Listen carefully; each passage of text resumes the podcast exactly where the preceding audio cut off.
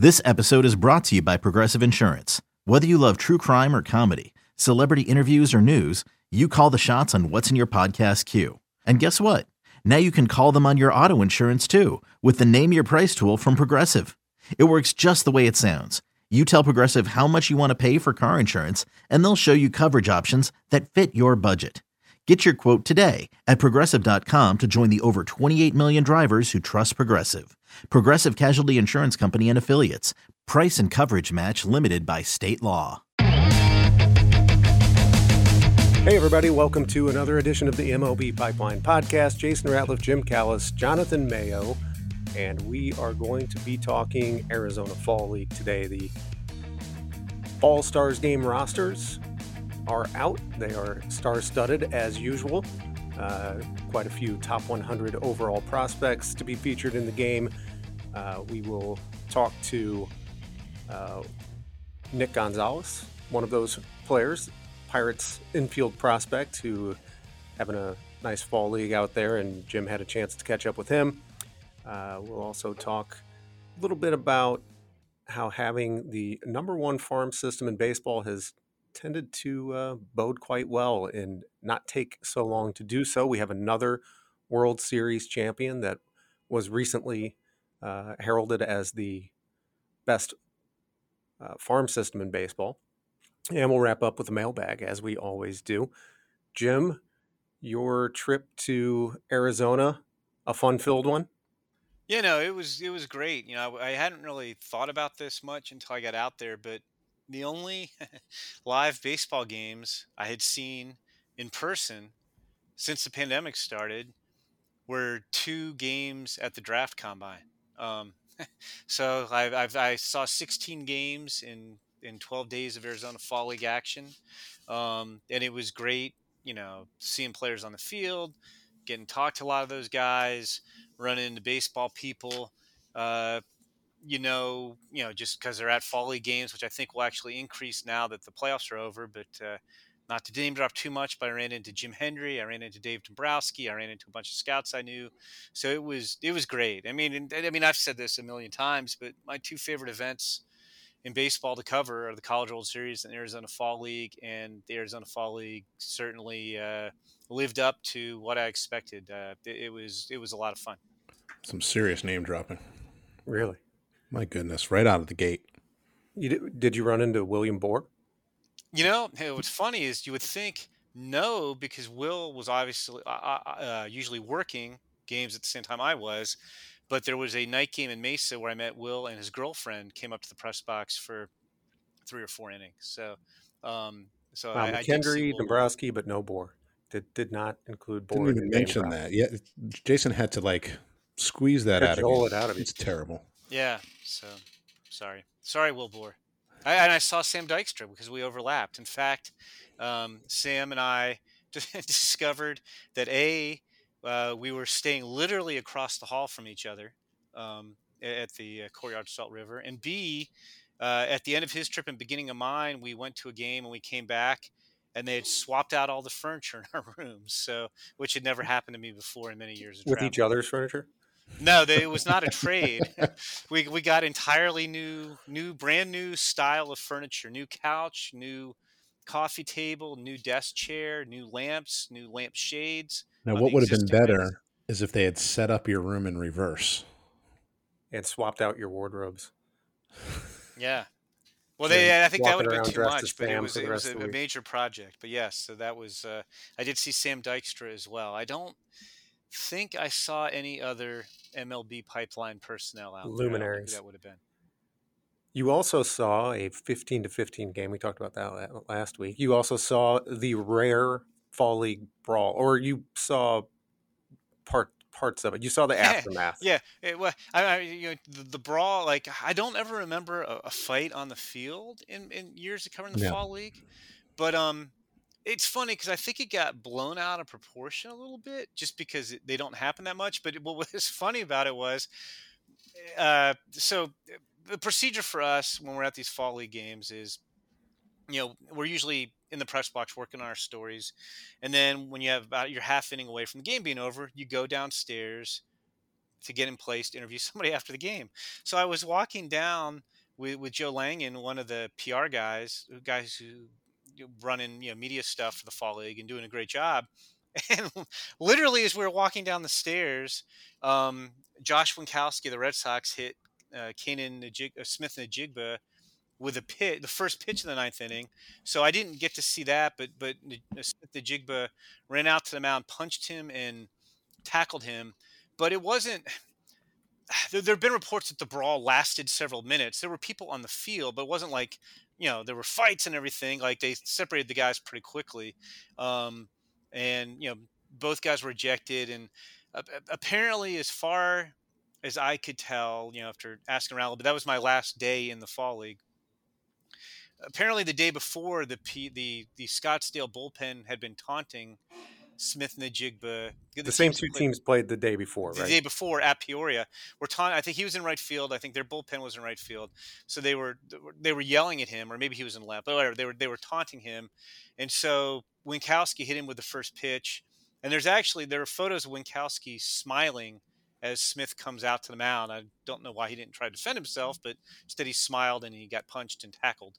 Um, and and then Smith-Njigba screamed for several minutes about how this was BS, although he didn't abbreviate the word, and this had happened yesterday. Blah blah blah. So I don't I don't know exactly what was going on the day before, but but there was there was a lot of bad blood apparently.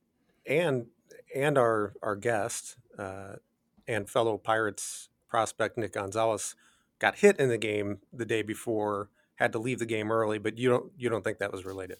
No, I I was asking around about it, and there because somebody was speculating that that could be the cause, but no. I mean, and it wasn't.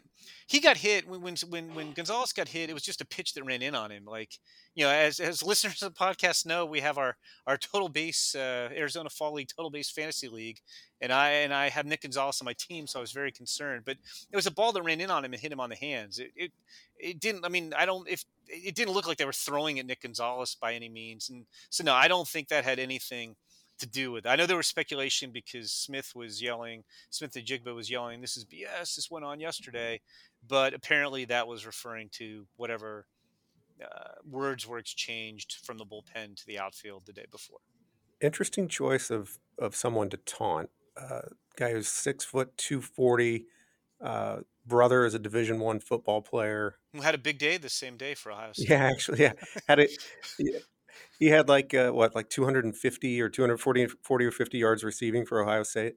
Something like that. Like because it was you and I when we were talking about, it, I was like, are they related? They have to be related because I mean, I I mean, how many Smith-Njigbas do you know? And they're both from Rockwall, Texas. So I'm I'm proclaiming them related. So I think uh, I want to say his dad was maybe a Division One football player as well. Um, He's pretty solid looking guy. Like that that was a crazy thing. So I didn't see Smith-Njigba approach the mound live, but there was video there were pictures. And Winckowski, like I said, if I'm on the mound and a six foot, 240 pound guy is charging at me and I'm going to stand my ground, I would at least brace myself. And Throw Winckowski, at him or something. Yeah, Winckowski was just laughing at him, which was was not an effective defense. All right, that, that was that was uh, an interesting thing. Yeah, it, like you said, I don't recall any fight on-field fight in the Arizona Fall League. I, I remember remember one time a team uh, kind of getting a bit upset with uh, was it Willson Contreras who homered in a oh. game, and I think I want to say his team was down 15 runs or something like that. yeah, and, and, he, he homered and he, really, and he and he, uh, he re- stood he stood yeah. and watched. Yeah. He, he but I don't whole... think anything came of that. But that's that's like one of the few instances I recall of there being you know tempers flaring. There was, and I can't even remember now who it was, but there was an exuberant pitcher this year who was being very boisterous after striking somebody out, and he really ticked the guy off. But it wasn't like the benches cleared or anything. Down with exuberance. So tempers hot, temp- temperatures and tempers hot in Arizona Fall League this fall. So.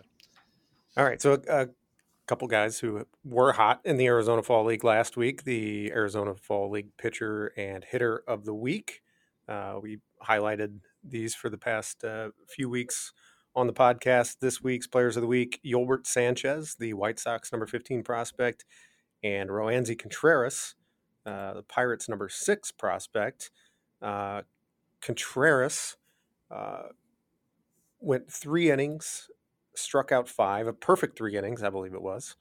Um, and this is kind of we've talked about before. This is kind of what you get with the pitcher of the week in the Arizona Fall League because these guys typically only pitch w- once and typically don't go, uh, you know, beyond three, four, maybe five innings. Um, and so he was uh, extremely good in his one start. And uh, Jonathan, I know he is uh, he's on one of your teams that uh, you are the primary owner of their list, and so you know quite a bit about Mr. Contreras, who uh, had a very very nice year, a break. I don't, I guess it's a breakout year, but he's he's you know, I guess you could say he had a breakout year in 2018 uh, when he posted a 2.42 ERA uh, across a couple levels, but only 12 games. And I guess he only pitched 13 games this year. Um, but a guy whose trajectory has been uh, upward. Yeah, I, I, think that the difference between then and, and obviously I don't have reports uh, of him back then and now is, I mean, two things happen. One, uh, he was part of a trade, and that always kind of adds to a guy's, you know, where he is on, on the radar. He came from the Yankees in the Jameson Taillon trade. He was added to the 40 man roster, uh, you know, after 2019. And you know super young but the, i think the reason why this is really considered more of a breakout is because his stuff all ticked upwards um, you know from the get-go and he maintained it. Now he missed a lot of time with a forearm strain so i think that there will you know there were a lot of um, you know some question marks about that uh, but he came back at the end of the year even made his big league debut showed he was healthy uh, threw well uh, you know, for the Pirates, and the the stuff has gone from being sort of you know when he was good at the lower levels. This is a guy who you know more of a feel for pitching, and that can often lead to dominant numbers at the lower levels. But you know, he was constantly in the mid 90s this year. Uh, a lot of spin rates, a lot of movement. Uh, he's got a really good changeup. Uh, you know, mid 80s changeup to go along with that mid 90s fastball. It's got a lot of sink. Uh, his breaking ball isn't as good, but he manipulates it well, adds and subtracts. It gives it different shape, and he was and he's working on a slider as well. Uh, so you know, it's all going to be a question now. I think of health. Uh, he's not the biggest guy in the world. Uh, he'll need to show that you know the the forearm strain isn't something that leads to to more arm issues or isn't something that reoccurs. Uh, I think it was good that he was able to get out to to the fall league uh, and and you know, make up for some of those lost innings. He, has been you know, not pitching a lot. Uh, you know, he had three innings in his first two outings combined uh, with with very mixed results, and then had the the outing last week that led to him winning uh, pitcher of the week honors, um, more in line with how he threw uh, for the for the Pirates during the regular season. Yeah, he was. I was gonna say I was out there for two weeks, and that was the single best you know extended outing that I saw. You know, it was five strikeouts, four ground balls. I think two thirds of his pitches were for strikes. He'd kind of battled his command uh, his, his, first couple times out. And, and, Jonathan's right. You know, I, I, did our Yankees list, and I know Jonathan. I, I I sold you low on him at the time of the trade, but when, when, he was in the Yankee system. They kind of felt, I think, that the stuff had plateaued. He didn't really have a, a, a really good breaking ball, and he wasn't missing a ton of bats at the lower levels. And I think they kind of felt like, it was one of those guys whose stuff might not play, but the but the stuff took a jump. And the day I saw him, he didn't really need to change it much. His curveball and slider, he was getting swings and misses with both pitches at will. So he was he was like I said. I mean, it was a very offensive league. Uh, I, I think it's it's maybe the greatest disparity between hitting and pitching talent I can remember out there, and that was the best outing I saw anybody have in in the two weeks I was out there. All right, and on the other side of the ball, uh, Yolbert Sanchez, 24 uh, year old uh, out of Cuba, another player in the White Sox, what has uh, developed into quite the Cuban pipeline. Um, he was signed, well, I guess first Contreras was signed for $250,000 back in the 16 17 signing period. Sanchez got 10 times that uh, coming out of Cuba, signed for $2.5 million in the 2019 20 signing period. Uh, he's 24 years old, but a guy that we have not seen much at all. Uh, 29 games in 2019 in the Dominican Summer League, and then 99 games this year between uh, High A Winston-Salem and Double A Birmingham. Uh, has hit 306 in uh, what 128 career games.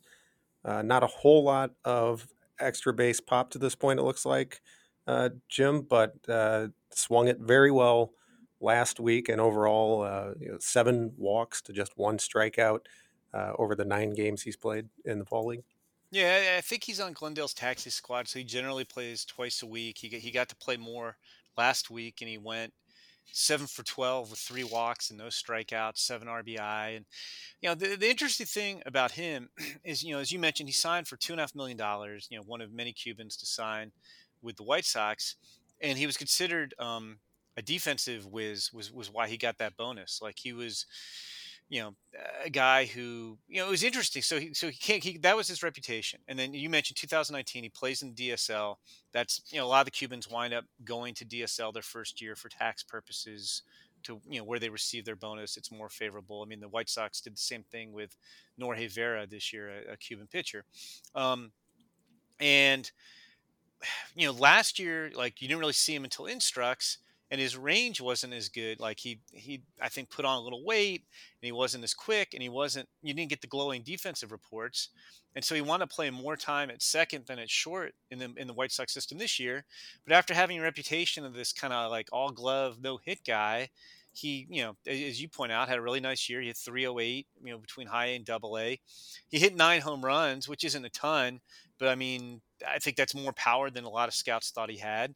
And he, I mean, he, he's hit well in a very limited sample size in in uh, in Arizona. So, you know, one of the the White Sox better position prospects in the system, and it was it was interesting. I I saw you know Pedro Leon was he got the highest bonus of any Cuban or of any international player this year. Uh, you know, in, in the 2020-21 signing period, he got four million dollar bonus, and I wound up doing a story on him one day. And I was talking to him about being on the same team with the Yoelqui Cespedes. They're on the they're on the Glendale roster together, and Leon pointed out it wasn't just Cespedes, but it was also Yolbert Sanchez and the Angels have an outfielder. Orlando Martinez is all is also from Cuba. So there's there's actually four Cubans on the Glendale Desert Dogs who I don't think they were all on the same team, but they all played together in Cuba's Serie Nacional, which is their their their highest level of, of, of baseball in Cuba. Um, so there's there's quite the Cuban contingent there in, in Glendale this year. All right, so let's move on from talking about the players of the week to more of uh, sort of the players of the season, the players of the future, as we look at the Fall Stars game rosters. Uh, remind you that you're listening to MLB Pipeline podcast right now with Jim Callis and Jonathan Mayo. I'm Jason Ratliff. The Fall Stars game Saturday uh, at Salt River. So if you're listening to this before Saturday, we're giving you a preview of that. If you're listening to this after, uh, I hope it was a great game. Uh, so seven uh, top 100 prospects on the rosters. Uh, four on the East team: Triston Casas, Gabriel Moreno. Brett Baty, JJ Bleday on the west side, Nick Gonzalez, Bobby Miller, Bryson Stott. Uh, the Fall League also does uh, its final two vote, where it gives fans the chance to vote in uh, one player to each roster. So uh, the East team has the chance to add another top 100 prospect to uh, to its roster. Um, but uh, on the East side, uh, we'll, we'll start with the, the final two vote. Marco Luciano, Jeter Downs, Michael Toglia are the three uh, candidates there. And on the west side, Brendan Donovan of the Cardinals, uh, Jackson Cluff of the uh, Nats, and Korey Lee of the Astros. Uh, Jim and Jonathan, uh, maybe a little less star power in terms of prospect status than we're used to, just because we've had what six of the top players overall in the league uh, that have either been shut down or had to leave early. Um, but still, I think, like we said on last week's podcast, th- this game in terms of prospect status and uh, prospect prestige is, is just about as good as it gets. Probably second only to the uh, futures game. Yeah, I, I, I would agree with that. I mean, it's uh, it, it's right in, in line with that. And there are guys who play in the futures game who play in this game, and then you know over the years, uh, you know, guys have gone from from this game, uh, you know, to winning Rookie of the Year. Uh, there was a stretch where I think it was the you know when it was Acuna, um, Bellinger, and Seager won National League Rookie of the Year three years in a row. All three had been in the Fall Stars game. Didn't uh, Alonso do that too? Pete Alonso, maybe. Yeah, Pete Alonso did it last. The last, you know, uh, well, not last year, 2019 to to the 2018 to, to the 2019 season. The guys who played, obviously, there was no Fall Stars game in uh, in 2020, but the 2019 game had Alec Bohm. He finished second in National League Rookie of the Year voting in 2020, and then a bunch of guys who contributed uh, this year uh, were in that 2019 game. Tyler Stephenson, Brandon Marsh of the Angels, uh, Stephenson with the Reds, uh, Jarren Duran of the Red Sox, uh, the three Rays who you know came up and helped Shane Baz, Vidal Brujan, and Josh Lowe were all in that 2019 game. You mentioned Pete Alonso in that 2018 game. Also in that 2018 game, Vladimir Guerrero Jr., uh, who's now uh, an American League MVP finalist. So uh, it has been uh, since they they started it, you know, a decade and a half ago. Uh, you know, sort of off-season fall league version of the futures game for sure, and it's always so much fun to see that much talent. And, and, even if this is whittled down a little bit because guys like Spencer Spencer Torkelson went home. Uh, you know, it, it's still uh, an impressive amount of guys who are going to go on to contribute to to big league rosters as as soon as opening day of next year. So what you're saying is that Bryson Stott will be the 2022 National League Rookie of the Year. You heard it here it, first. I don't think that's a bad choice. Uh, speaking of Bryson Stott, I wanted to ask you guys uh, to talk about a couple players that you are uh, looking forward to seeing on this stage, and uh, believe we're going to hear a little bit about Bryson Stott. But first, I, I inadvertently tried to steal Jonathan's guy for the second week, week in a row, but I, I, I, I, did. I was I was just throwing him out there. I wasn't stealing uh, his topics. If you had been successful in stealing, would all listeners get free Taco Bell? They would. They would on me, on me. Twenty five thousand dollars up to. Well, when I win the fifty thousand dollars from the total base pool, I, I could buy tacos for everybody. So. Wait, fifty thousand dollars? Well, twenty five thousand from, from each of us. Oh, is that how twenty five thousand times two? Gotcha. All right. So, Jim, uh, tell us a little bit about uh, some of the players you're most looking forward to seeing in this game. Yeah, it's uh, and I was quibbling with our our our, our uh, podcast uh, prep document language because uh, I've seen these guys. I saw them for the last two weeks, but I'm I will be excited to see them again. Quit showing off. I think the best prospect in the league, based on how you know, based on how they played this fall, is probably Gabriel Moreno. He's been super impressive with the with the, the Blue Jays catcher on Mesa. Um, you know, as a catcher, you don't get to see him as much as, as some of the other positions because usually rotate the guys in and out there. Though he he played third base the other day. I've seen him DH a little bit, and man, I I think you know he's number 32 in our top 100. I think had he not been hurt, you know, he broke his thumb when he was hit by a pitch in in June. He was having a tremendous year in Double A, hit 370 something when he got hurt. I think he probably would rank even higher on our list. Um, and he has hit the ball hard. I, I, think the last time I checked, he maybe only had one home run, but eight doubles and 14 starts in in, in Mesa. Uh, he's hitting 345 there. Uh, you know, you could see, you know, he's got bat to ball skills. He's got more walks and strikeouts. The, you know, it, it's it's going to be power. I mean, he hits the ball hard on a consistent basis. Um, I think his receiving's gotten better this year. He he looked good to me behind the plate. Guys have been kind of running wild. I don't. I know. I think Sam Dykstra calculated the stolen base rate a couple weeks ago, and it was pretty high. Um, but the last time I checked, Moreno thrown out 50% of base stealers. He's got a strong, accurate arm. I, I, think he's gonna be able to stay behind the plate and be an asset there. Um, and he has been really, really impressive. So in terms of of you know top 100 prospects, he would be the guy I'm looking forward to seeing the most.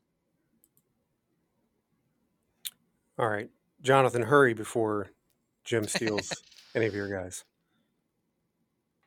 Seriously, I mean, he already brought up that I wanted to talk about Bryson Stott. And listen, we we have different perspectives because I'm excited to see everybody. Uh, and not that Jim wouldn't have been excited to see those players, but I get his point. I you know I have yet to go out there. I will catch one game on Friday night before the Fall Stars game, so it'll really be my first look at most of the, the Fall League players. Uh, so I'm just excited to to be there. Period. But uh, I brought up Bryson Stott uh, mostly you know, because I feel like he's. I'm starting to get the sense that he's going to be one of those guys who uh, is going to be a better big leaguer uh, than he was a prospect. And he's a pretty good prospect. I mean, he's kind of flirted with the top 100. He's at the back end of it. He, he, you know, he's been good but not great. The year off made, made it a little, you know, harder to kind of figure out who he was because he had only had one summer of, of pro ball, and then in 2021 he did make it up to AAA and seemed to get better as he as he moved up. You know, Double A Reading is a really good place to hit, and he took advantage of that. But you know, good approach at the plate. Uh, there's some pop there. Uh, he doesn't have any homers uh, in the fall league, but that approach has been there's more walks and strikeouts. You know, uh, he's got an ops, uh, you know, approaching 900 uh, which for a middle infielder is is really really good. You know, he's primarily been a shortstop, but I think he's shown that he can play some other places. He's played some third for Peoria this year, but he's just like a steady player. So I want to not just see him in the Fall Stars game, uh, but just in general to get a better sense of, of who he is as a, as a hitter. Because I feel like, at, and I do the Phillies list, uh, maybe you know undersold him slightly. And then on the non-top one, I'm going to keep going before Jim jumps in. Exactly. um, uh, the the guy that uh, I want to talk about is Ivan Johnson, and I may be, you know, this may be uh, interview bias, uh, and I'm the first to admit that I uh, have a tendency to like guys more than I should based on how fun it was to interview. I mean, I, I covered a, a game uh, remotely last week and and talked to him, and he was uh, absolutely fantastic. Um, and so I, am just looking forward to seeing him kind of mix it up. Uh, but you know, he, he's always been an intriguing hitter. Right? He came out of Chipola Junior College and a team. Uh, Jim, I don't know if you remember that year uh, in 2019. I do Florida for the draft, but that Chipola team had like 12 guys drafted. Uh, it was a ridiculous junior college team. And he went in the fourth round, and you know was okay uh, that first summer in 2019. This year, he missed a bunch of time uh, with some some injuries. He only played in 79 games, uh, but there's some power there. it showed up this this fall. He's got six homers. Um, you know, there's there is some swing and miss, but you know, the other thing that's sort of interesting is that this was a guy who everyone thought was a second baseman who has played a lot of shortstop uh, in in the minors. Um, in the fall league, he's played mostly second, and he's also played some third, which he said has been uh, an adventure, but he, one that he's enjoyed. Uh, but you know, there are a lot of people now who think he has a chance to play short, and the Reds for a long time have run guys up to the big leagues who a lot of people didn't think could play shortstop, and then end up playing there. So I just I think this is uh, you know a chance for him. He he's yet to play above a ball uh, to sort of give him a nice springboard up to the upper levels, and, and I think he's a kind of bat that could start really kind of the production can catch up to what his tools are, and he, he might be able to contribute to that Reds lineup sooner rather than later. See, I'm just glad, Jonathan, you brought up a former former Georgia Bulldog right there, in, in Ivan Johnson, because he, he began his college career. That's why I, that's why I picked him. I appreciate that. And then, um, you know, you mentioned Tyler Stephenson earlier in the podcast. They went to the same high school. Now, I'm not sure if they played on the same team because Stephenson would have been a senior and Johnson would have been a sophomore, and I could not, my quick internet research, determine if they actually took the field together in 2015. But uh, yeah, he was a guy I remember. Uh, you know, when you, you mentioned the draft coming out of high school, he was one of the better hitters in the 2017 high school class coming out of Georgia. So he's he's always had that intriguing bat, and and I, I agree with you. I think the Reds have something there. All right, Jim, keep going. Your non top 100 prospect that you're looking forward to seeing in the Fall Stars game. Well, I saw a ton of Mesa, and, and I, swear I think I saw Nelson Velazquez, who leads the league with seven home runs. I think I saw him hit at least four home runs while I was there, and and maybe five. I, I saw him hit a ton of home runs, and he's had a great fall league. Um, you know, he was a fifth round pick out of a Puerto Rican high school in, in 2017 and he's you know you, you've always looked you know eh, he's had tools he's had bat speed he's had strength he runs well for his size he's he's got a strong arm um, and he didn't really ever put it together you know it just it was it was kind of kind of raw tools and, and and not a ton of production until this year at 20 homers, 17 steals between high A and double A. And, and, and I talked to him out in the fall league. He was, he was player of the week. I think the he's player of the week for the first week I was out there, and so I wound up talking to him after that week uh, for for the story we do on our site on the award winners all time, and he was talking about how he knew his biggest issue offensively was dealing with breaking balls, and so he spent basically his whole pandemic downtime you know, training, but also, you know, taking a lot of BP in the cage against pitching machines set to throw breaking balls. So he would get better at recognizing the spin and figuring out how to handle them.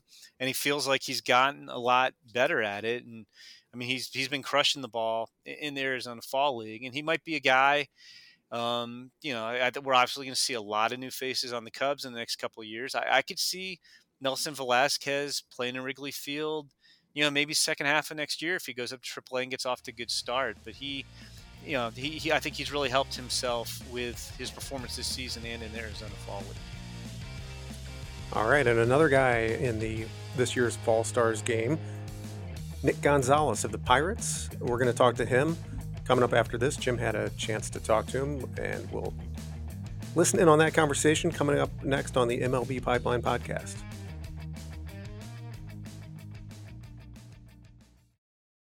Hey, Rob Bradford here. You guys know I'm always up for a good MVP story, and one of the best stories is Wasabi Technology. Wasabi is the world's hottest cloud storage company and it's become the go to provider for professional and collegiate sports teams, including 20 Major League Baseball teams like the Red Sox and NHL teams like the Bruins and Vancouver Canucks. Even the Liverpool Football Club is getting in on the Wasabi action. So, why is Wasabi the MVP? Well, Wasabi was purpose built to free businesses from skyrocketing storage costs and unpredictable transaction fees that the Amazons the world are charging. In fact, Wasabi is up to 80% less than those hyperscalers and doesn't charge a cent for businesses to access their data. From Wasabi's AI enabled intelligent media storage, Wasabi Air, to the industry's only cloud storage service with triple protection against cyber criminals, data deletion, and ransomware, Wasabi's taking the lead in driving innovation in data storage and helping sports teams to unleash the power of their data. Wasabi, another Boston based championship team. Jim Callis with MLB Pipeline here with Nick Gonzalez of the Pirates uh, out here in the Arizona Fall League.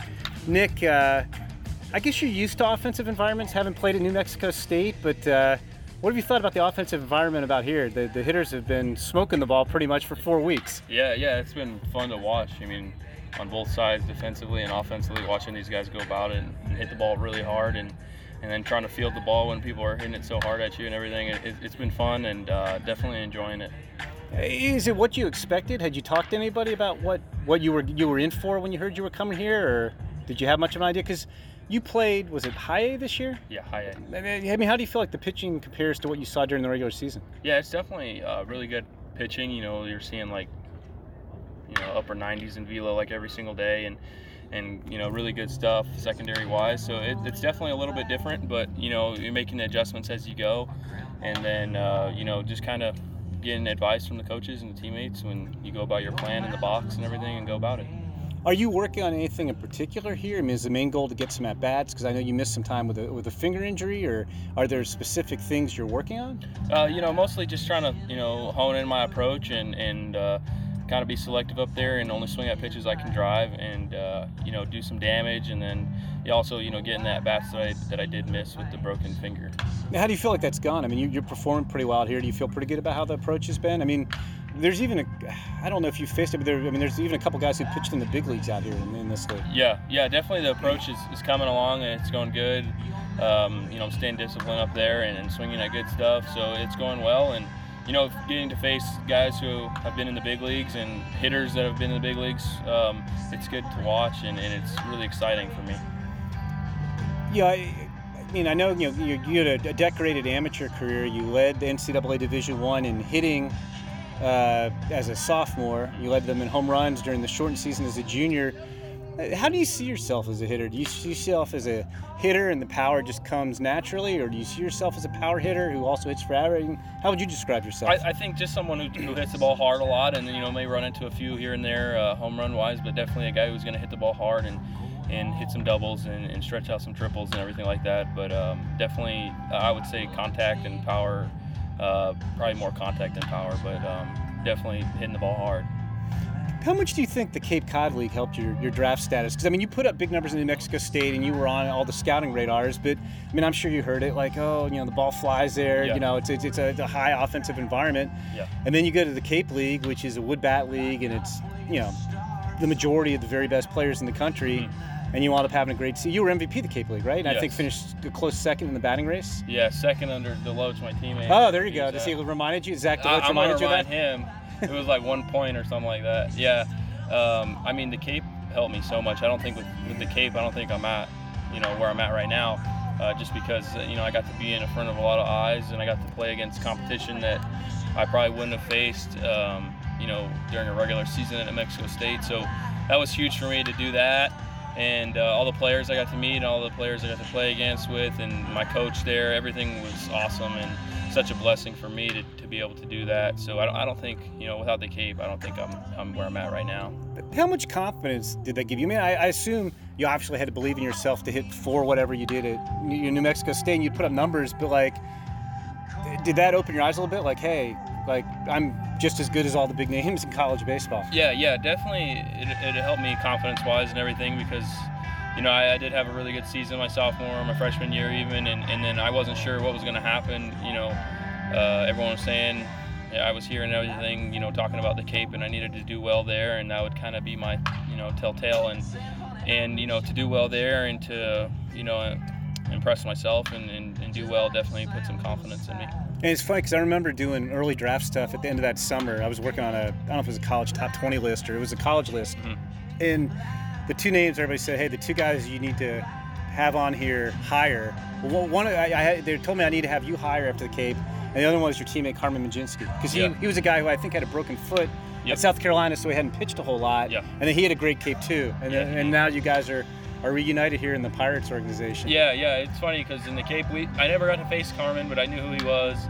And then when we got drafted, I finally got to meet him. He's he's a great guy, and, and yeah, he's electric on the mound for sure what was I mean, 2020 obviously, you know, even outside of baseball, obviously a very strange and difficult year for people. But like from a player's perspective, what was that like for you? So I mean, you get off to a great start in New Mexico State, and then boom, college season just ends. Three months before the draft. Yeah. You know, you can't really do much in the way of workouts. I guess people could do video workouts if they wanted, but it's not like you're what did you do leading up to the draft for three? I mean, I assume a lot of Zoom calls, but what else did you do? Yeah, a ton of Zoom calls. Now that I remember, I had like a call every day, and it was, it was kind of, you know, it was kind of tiring all those Zoom calls and everything. But you know, we had to do what we had to do during the pandemic, obviously. And but we were working out, me and my best friend Joey, and one of our coaches were working out, like at one of the players on our team, his his dad had like a gym that oh, he nice. had owned. So we in New Mexico and, and, a cage and everything at his house and field. So we were just working out there for like two months, leading up to the draft, and then just lifting. And I mean, we tried to do live at bats as many as we could from the, some of the pitchers that were still there, but it was tough. And then uh, just throwing, playing catch, hitting. Uh, and then I think right before the draft, maybe a month before, I went back home to Tucson and then worked out there a little bit, and then when the draft came, after that I was going to train here in Phoenix, and then I got invited to the alternate site and went straight into there. Yeah, well, I mean, obviously, you, you know, like for you and a lot of guys who were drafted last year, your first pro experience was not the normal pro experience yeah. where you'd maybe work out for a little bit at the mm-hmm. you know spring training complex, and then you'd yeah. be off to. In your case, I would I would probably eight low A balls where they probably yeah. sent you. What was it like? I mean, did you go to instruction league too? I assume you could. Yeah, I did. So it was kind of it was different because we went to the alternate site and and you know, people who are at the alternate site have been in the organization for you know a few years, so they're they're pretty comfortable with everyone and they're comfortable with the pro ball environment, which a lot of people will tell you it's a lot different than college environment for sure, and in terms of the coaches and everything and how it's just handled. And so it was different for me. It was definitely weird at first. Um, you know, I wanted to impress everybody. I wanted to do well, but it was kind of like, hey man, just relax. You know, this is a pretty chill environment. So then I, I got used to it, and then I did go to Instructs after that and got a little more comfortable with all the uh, organization, everybody in the organization, and then spring training uh, following in 2021. Yeah, I mean, how nice was it to get back to? I mean, you hadn't been in pro ball before, but mm-hmm. just the normal routine of hey, we're playing games on a you know regular basis, and you, you got the normal pro experience. Yeah, def- yeah, definitely got it this year, and and it's been awesome. And you know, anytime you know, I think about how, how, many games we play. I just think about, you know, back to during the pandemic when we weren't playing any games, and I, and I just want to keep playing and playing and play more games and never take it for granted. So it's definitely been good, and uh, I've enjoyed my first technically pro year. What uh, What do you think was your biggest adjustment to pro ball? I think uh, I just had to make the adjustments with the you know faster velocity and the spin rates and everything like that, and because getting under stuff or just missing stuff, and then you kind of get used to it. Your eyes adjust, and then uh, from there it's kind of just same. It's baseball, and you go out there and you, you make your adjustments for the pitcher and whatever in BP, and, and you kind of just go about it. How did you injure your finger? And it seemed like once you came back from that, you were pretty red hot for, for most of the rest of the season. Did how did you get hurt? And I mean, what? I mean, I assume that must have been frustrating. Hey, we're starting to play again, and now I gotta gotta miss some time. Yeah, yeah. So I heard it. I think the third week of the season, I was doing really good. I was feeling good at the plate and everything, and then I had hit a ball to short, and he made a nice play. So I was trying to beat it out, and then the throw kind of took the first baseman up the line, and uh, I tripped over him and just broke my pinky on the ground, and then so they, they didn't really want to rush it so early in the season. So I, I was out. I had like a little cast on my pinky. I was out for like five weeks and then swinging on the sixth week, I think. And then I was back.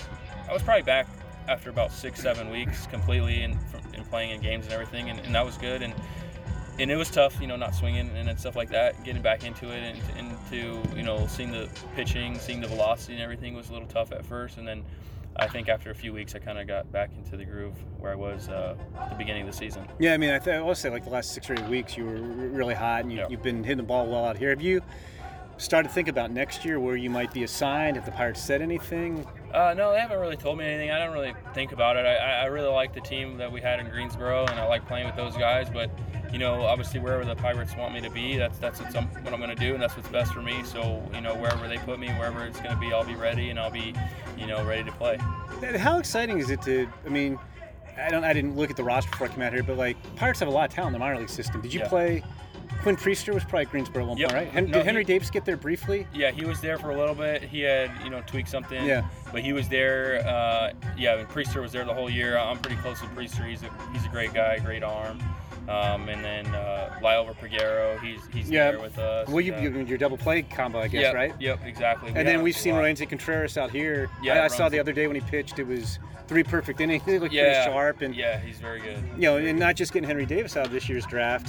You know, they were able to use bonus pool money to basically get like three other guys who were supposed to go really high in the draft. I mean, the, yep. this farm system's really strong. I mean, how's it feel? I mean, obviously they're taking their lumps to the big league level, but I mean, what do you think of the talent you've seen come around you? Uh, I think it's been great. I think you know when you get out here and you see all the other players and everything, you know our Pirates players stack up pretty well, and and so you know it's good to know that the Pirates are doing a good job. Uh, you know at the developing our guys and developing good players and getting acquiring good players. So it's exciting to see for sure. You know all the young guys we have and all the guys uh, in the Greensboro team, the Altoona team, even the Indy team, and, and Bradenton team as well. They won a championship this year in our low A, so it's definitely exciting to see. Yeah, no, I think the Pirates could be pretty good in a couple of years. I always like to ask players their impression of other players. So I am putting you on the spot here a little bit, but who's the best pitcher you faced out here in Arizona Fall League? out think? here, uh, um, they've all been really good, but definitely uh, Lacy. Asa Lacy, I faced him in college. He's he's you know very good, powerful lefty arm, and then Hicks also with the Cardinals. We faced him twice. He's, he's up to like 104 yeah, times. Yeah, he's just throwing throws the ball so hard. He's like you see it, and then by the time you swing, it's already it's past you. So. Yeah, those two arms really good, uh, really impressive stuff for sure. Who's the best pitcher you saw during the regular season? Do you think? The regular season, um, uh, Taj Bradley was really good with the Rays. we, we faced him a few times. He was really good in the, in the postseason. We faced him too in the championship series. Really good arm, real powerful, and he's young too, and he's a really good slider. Yeah, those are some good ones. How about hitters now? Who, who's impressed you hitting wise out there? Hitters here, they all impress me. I've been watching all of them. Uh, on our team is Bryson Stott. He's, he's awesome to watch. Um, and then uh, Casas for the Red Sox. I like watching him hit. Um, there's quite a few hitters that I, I, I, watch all the time, especially when you're out there on defense. You kind of got to worry about them hitting the ball really hard at you, so you got you got to pay attention a little bit. Did you who, who made a hit impression on you hitting wise during the regular season? During the regular season, uh, Foscue, Justin Foscue, he, he hit really good. I just saw him hit another home run out here yesterday. Yeah, so. yeah, he hit he can swing it, and then uh, um, there was a lot of players that we played against that were really good. Um, Austin Wells with the Yankees, I, I played against him um, in college a lot, and then here, um, yeah, they're all good.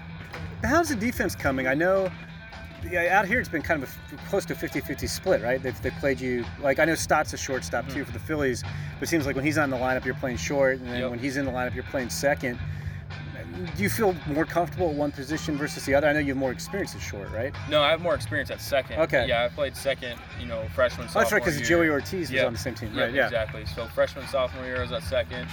Uh, junior year for the 14 games or whatever it was, I was at short. Um, so definitely more comfortable at second, but you know, getting reps at both short and second really helps me and uh, so I do that a lot during practice throughout the week. Uh, I move around, so it's good. Did you play much short during the season when you were on the same team with Peguero? No, I only played one game at short, and it was the last game of the year. Okay. Yep. So that's kind of it sounds like probably second base going forward, but yeah, yeah basically the mentality is wherever they, you, you, look at the lineup and yep. they'll tell you where you're exactly. playing and, exactly. and go from there. So, but yeah. uh, well, it's gonna it's, it's been fun watching you play out here. I, I feel like I don't know how many times I've seen Peoria play. I feel like maybe a half dozen times. And outside the crazy 15-15 game, yeah. it feels like you, you, had two or three hits in every game I've seen. Yeah, so yeah, yeah, it's been fun watching that. And I was gonna say it's gonna be fun. I think watching the Pirates, like we were saying, in a couple years, I think they're gonna be a pretty formidable club. Yeah, so. I agree. I think I think we'll be good. You know, every year we're, we're bringing up new guys, so I think we're gonna be good. And uh, you know, we're a good team, got a bright future for sure. Yeah. Well, thanks a lot, Nick. Yep. It's, it's fun no talking problem. to you. Really appreciate thank it. Thank you very much. Yeah. Thank you. Yep.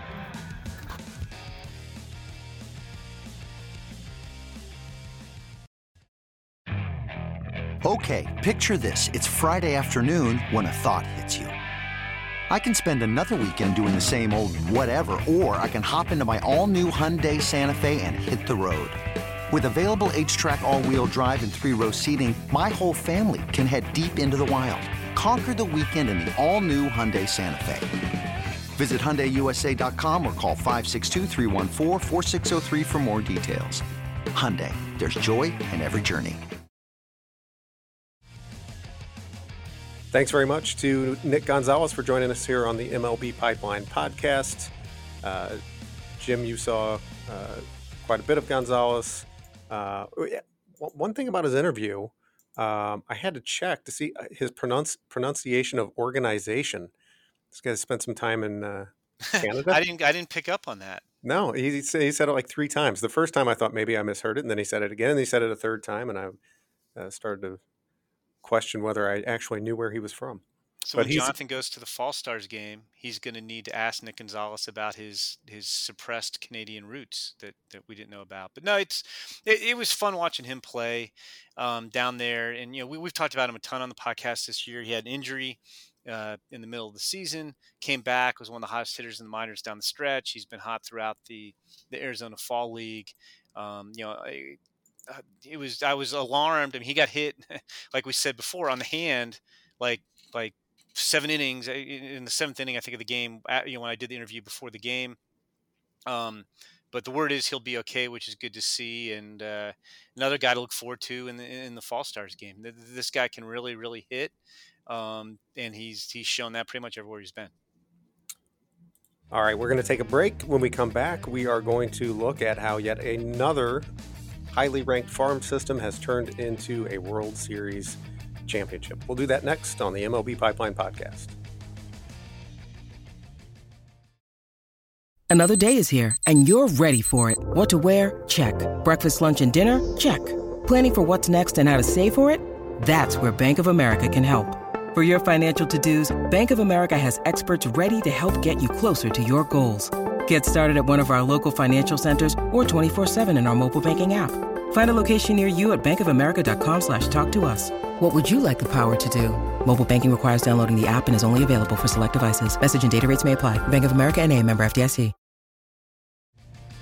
Welcome back to the MLB Pipeline Podcast. I'm Jason Ratliff here with Jim Callis and Jonathan Mayo. Uh, this is our first episode post World Series. Is that right? Or did we? Correct. Because okay. it ended, I think, maybe the day we recorded our last podcast. Yeah, and so we were chatting a bit, and this is something we've we've talked about sort of generally uh, on the podcast in the past. But the fact that you know we look at this every year, and the fact that teams that build from within and are uh, homegrown and use the draft and international signings, uh, they tend to often end up in the postseason. And then we looked a little closer, and teams with the number one overall farm system, uh, dating back over the past decade uh, and, a, and a little more, really, those teams have quite frequently gone on to be World Series champions within like a four to five year window and sometimes less. But the Braves now um, meet that criteria. They were the our number one overall farm system in our 2017 preseason rankings, uh, and now world champions within a four-year period. And going back, um, now the, the first going back, going backwards, the the first team is an exception because the Brewers were the number one overall farm system in our 2016 midseason rankings. Um, have not won a World Series title in a five-year window following that, but uh, going back now, 2016 preseason, uh, the Dodgers were number one. 2020 World Series champs. 2015 midseason list, the Red Sox were number one, and they won the World Series in 2018. 2015, the Cubs were our number one overall farm system in the preseason rankings, and of course, won in 2016. And uh, that's as far back as we go, uh, having ranked the farm systems here. If you then use the um, Baseball America farm system rankings going back further. Jonathan's uh, dogs did not want you to mention Baseball America, Jason. But, but they also didn't want me to mention that the that their hometown Pirates are another exception to the rule. They're getting a little upset about that. They were the uh, Baseball America's number one overall farm system in 2014. In 2013, the Cardinals uh, didn't win a World Series title within five years after that, but they did go to the World Series that year. Uh, 2012 Nationals number one. Uh, took them a, a, while, but uh, won the World Series in 2019. The Royals in 2011, won in 2015, and it goes on and on and on. Um, but uh, Jonathan, uh, I guess we saw this coming with the Braves. That's why I picked them to win. That's right. You guys, well, I mean, I didn't pick them to win into the, the, the postseason. To, to, in full disclosure, I just picked them to win once they made it to the World Series. That they were my pick. Uh, I actually picked the Rays to win the World Series at that outset, which you know, which tracks given that the Rays have been our number one farm system uh, for you know, quite some time. You know, you know, four rankings in a row, or whatever it is. you know, I think it, it, it's interesting, and there and there's more than one way to use your farm system, right? It's not that the Braves have uh, you know their their World Series roster wasn't uh, completely made up of guys who were prospects in that on that 2017 ranking. Um, but a lot, you know, some of those guys have made it up to the big leagues. Uh, they've used a bunch, you know, in trades to to bring in more talent, and that I mean, and that's how how you do it. And, and you know, even the teams that haven't won the World Series, you, know, you mentioned the Brewers, and yes, you mentioned the Pirates, but you know the the Pirates did parlay that farm system into being uh, a competitive playoff team for three years in a row. Uh, and you know you look at the Rays, uh, you know the the Padres have been competitive. The even you know the Brewers, you know the, they're also a, you know an outlier, uh, but they've had a competitive team of late. You know so it's uh, this is not some sort of uh, exclusive information here that a, a, really strong farm system leads to the the chance to to win. But uh, you know the fact that it is so closely correlated uh, surprised me. You know a little bit that so many of the top farm systems have gone on to, if not win it all, then you know make it to a league championship series or or or make it to the World Series. Yeah, I mean, we've talked about this, you know, as you mentioned, Jason, the, the general subject before. And I always point out, you know, going back to my, my years of Baseball America, the, the number one farm system, like not necessarily won the World Series every year, but almost that, w- with the one exception, and it was like a 1997 or 1998 Pirates team, uh, almost you know in every other case you know had some sustained success and, and multiple playoff appearances within a couple of years. Um, you know and it's it's interesting i mean you you knock you, you rattle off all the world series winners. The only one since 2015 that wasn't mentioned on here that was number one on our list eh, or BA's was the 2017 Astros, but we didn't rank farm systems in 2014. But I do know, of course, it's hard to find on Google that we did. We used to, Jonathan and I used to do this series of uh, pipeline perspectives where we would, you know, uh, argue or debate or, or, or at least come up with different answers to the same question. And I know in 2014 at one point we tabbed unofficially because we didn't have rankings the Astros as the best farm system in baseball in 2014 because they were absolutely loaded. So, I mean, that's crazy that you can, if you count that, then your last seven World Series champions, you know, all won the title you know, very shortly after being ranked number one by us or before we did the rankings baseball America. So I guess I guess that means the Padres or the Rays are going to be the next up in 2022. Is that what we're saying? Yeah, they were. Uh, the Padres were at the top of our list, four consecutive lists: 2018 preseason through 2019 midseason, and then the Rays uh, took over from there, 2020 preseason through 2021 uh, midseason. So Yes, the guarantee. All right, guys, let us uh, wrap up here by answering a question from the mailbag. This one comes from Andrew Kinsman at Feverdog on Twitter. Jose Tena had a solid season as a 20 year old middle infielder in high A and has been terrific in a small sample size so far in the AFL as one of the youngest hitters there. Do you see Cleveland protecting him from Rule 5 the Rule 5 draft despite his relative lack of experience? Thank you. No, it's very polite. Um, that's how, word, to get yes. a, that's how to get a question answered. You know, I I, I think you I do the Indian system, and the Indians have a deep system. Uh, I, I, think they've got one of the deeper systems around.